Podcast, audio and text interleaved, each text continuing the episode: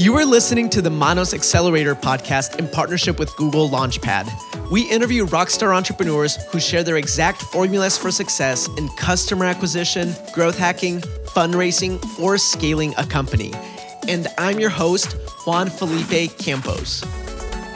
Okay, Manos Nation, remember, for every episode, there's a giveaway of digital goods or resources from our partners that other people would normally pay for. To enter the giveaway, subscribe to the Manos podcast on iTunes now and then message the word Manos to m.me forward slash Manos Accelerator. Again, that's Manos to the website m.me forward slash Manos Accelerator to prove it. Today, I am with Ulysses Osuna, who is a PR expert who has grown many, many, many brands, personal brands, and PR.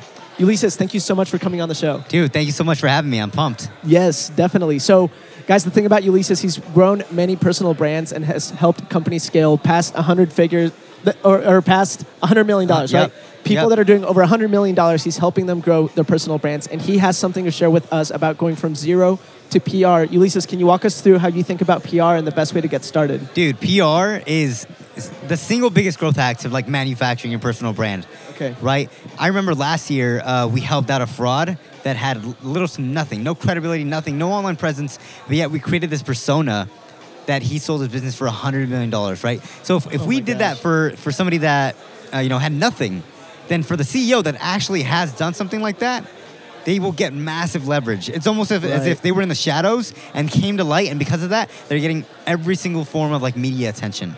So that was a big lesson learned for you. It's like if we're able to pull this off for someone that is a fraud, imagine the power behind someone that actually is the real deal that has the stuff. And so if you're sitting around looking around and you're like, "Oh, everyone has a personal brand but me and I actually have the chops." Here's the opportunity for you because the space is there, the ground is set. If you actually have the stuff, PR is probably the best way for you to actually start leveraging it, right? 100%. 100%. So how do you get started? So it depends on what stage you're at as an entrepreneur, right? Okay. So what? Um, give me an example. Like what stage? So like a lot of tech startups, they're um, let's go like pre pre funding.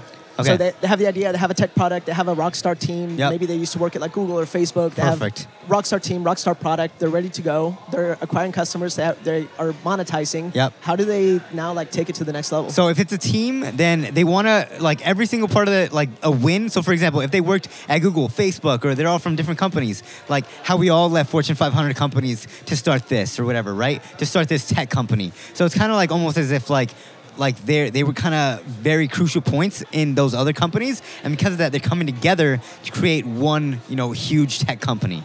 Right, and that's huge because if then on the outside, like people get to see that and they're like, "Holy crap!" Like you know, it's kind of like the the dream team coming together to create something big, and because of that, you're already going to get traction, right? So let's break down what's really happening here. Like I did like rapid fire of some like highlights of what's going on, and the first thing Ulysses does is like think, how is this an interesting story? And so like Yeah. the first place that your brain goes to is like, there's a story here about a dream team that left these big companies to then create something. And maybe maybe you're sitting there going, okay, well I didn't quit Google, I didn't quit Facebook. Still apply the same principle. You've done something cool in your life that needs to be positioned front and centered and not wait for someone to get to know you for two years before they find out oh wow you can like do this amazing thing like that should be the first thing and you you can kind of manufacture that reality that is true Yes, which is your whole thing It's like it's not about lying it's about putting these things at the front Yes, 100%, dude. You're you got it. Like you nailed it down.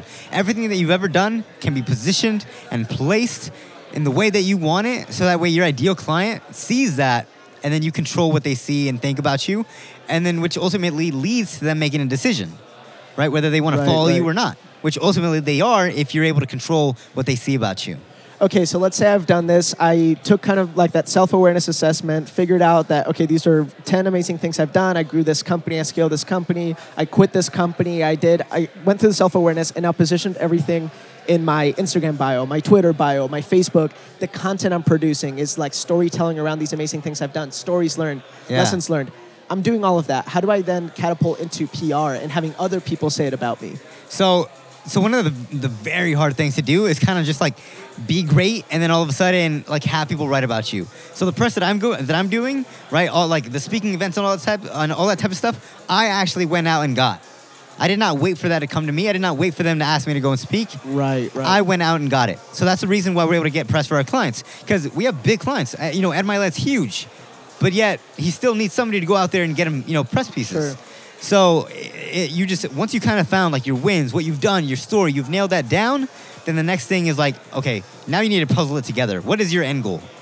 How does that end goal look like, and how can you reverse engineer what type of PR you need to get to that place? Totally, and that's where like perspective really, really is important because think about it. Between you and another entrepreneur, another entrepreneur waited to build out a career over 10 years before they Oh, caught yeah. the attention of a writer who would maybe write about them in a major publication. You're just taking the shortcut and saying, I know you're being intentional about the end goal, so it's easier to look for the shortcuts. I always Yes. say, if you don't know where you're going, you can't look for the shortcuts. You're just saying, you're declaring, I know I want to get on publications. Now, what's the shortcut? Instead of just crossing your fingers and waiting for it to happen. So what you're saying is like everything, every press that we've gotten wasn't just by luck. No. It's actually pursuing the relationships, pursuing the P's. Do you have any? Can you break down like the step by step on like what that looks like? Is it just looking up the um, where you can pitch stories and then sending in the emails so in there? Or great like, how does that question. So a lot of the work for us uh, is done beforehand because of the client that we take in, right? Because we have a client like Ed Mylett. Because of that, his name sells it himself, right? He just it's just taboo to him. He doesn't know how to get the press, but he comes to us, and all we have to do is leverage his name. Gotcha. So a lot of the work is done beforehand, right? But let's say you don't, you're not an Ed Mylett, because a lot of people are not, right? What you want to do is get on smaller publications, really control what the smaller publications say about you. That way, if you ever go to a big one, and if they read it, whether, whether they read the entire article or they read the headline, whatever it is, you're able to control what they see. And then if they, if you're able to do that, then you're able to actually get a bigger placement because they already think highly of you.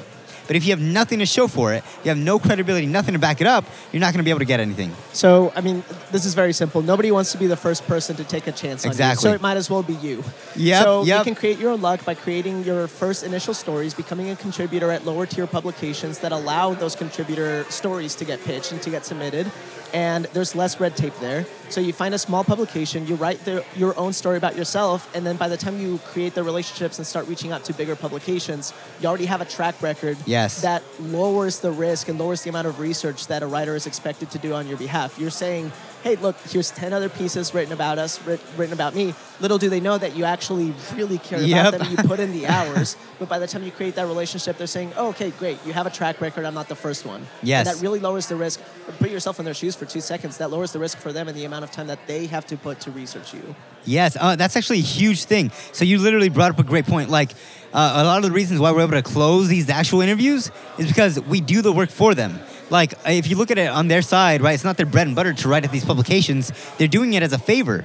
So if they're doing it as a favor, you want to make it as easy as possible for them to actually interview you or get that piece up there. Okay, so what you're saying is a lot of these contributors, they're unpaid, and so they're 100% doing it as a favor. Yeah, like between writing about you or writing about whatever else they wanted to write about on their Sunday afternoon. Yes. You need to like make it really easy for them to do it. Is what you're saying, right? Yeah, people naturally are lazy, right? They don't want to spend an hour, three hours writing it. Yeah, I'm super lazy. Like Right. people, people want to spend that much time writing an article, finding the data, finding the backlinks, all that type of stuff. So if you do all that work ahead of time, you actually you'll find that they'll be more inclined to say yes. Right, right. And th- okay, so so this is perfect.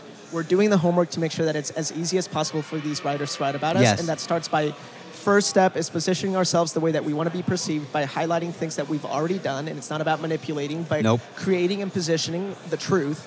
Step one. Step two is creating our own luck by reaching out to these platforms where we can be contributors. By the way, we launched a list of 2,800 opportunities for you to guest write about yourself in lower tier publications. Nice. So that then you can create your own luck. We'll have that in the show notes of this episode. And then once you've done that, then you reach out to these contributors. What's the best way to do that? Is that just a matter of uh, looking them up on Facebook, sending them out messages? Email. Is it email? Okay. Email for us is the best because we can actually track if they opened it, how many times they opened it, um, if they haven't opened it. And once you can track that, then it's almost like, okay, well, common sense, like, oh, do I need to follow up? Do I not need to follow up? Right? If they haven't opened it, then it's not that they declined you, they just have not seen the email. Right? So something simple like that will determine your follow up, and follow up is an art. If you follow up too much, they're going to be annoyed. If you follow up too little, they're just going to forget.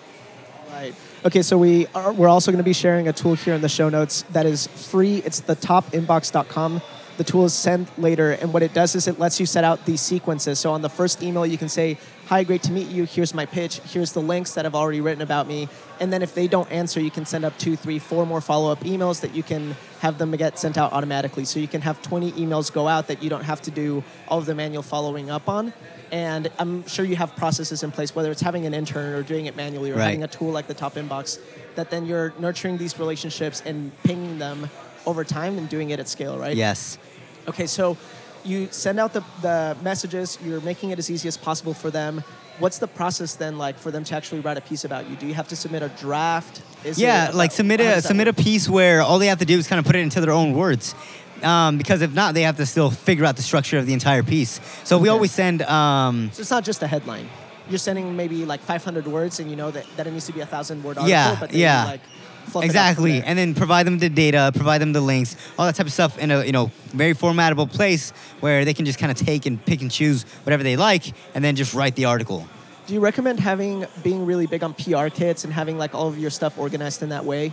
Yes, Okay. yes. Um, it just it just helps like organization and all that type of stuff. It just makes everything easier for everybody. Okay, right now it's uh, Jul- June of 2018.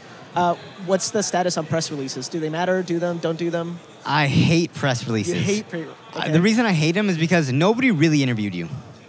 Okay, they say, "Oh, I've been on ABC, NBC, or whatever it is," but nobody actually came to you, wanted to interview you. Whether you know you pitched them or they pitched you, all it is is it's a just distribution center, right? Okay. So I feel I, this is my opinion, and anybody can agree with this or agree or disagree. But Disagree. I feel like anybody who who's an anybody will know the difference between real press and not and not real press.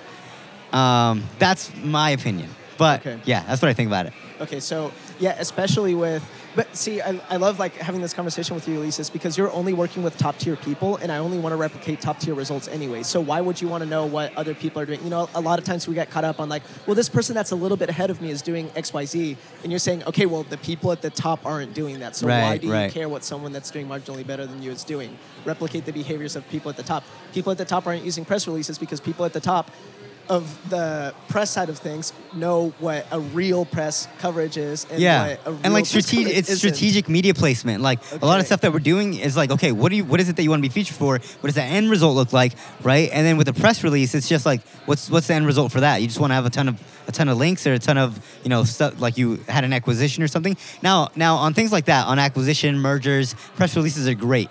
Okay, But on just other stuff, like I feel it doesn't serve its purpose. okay, gotcha.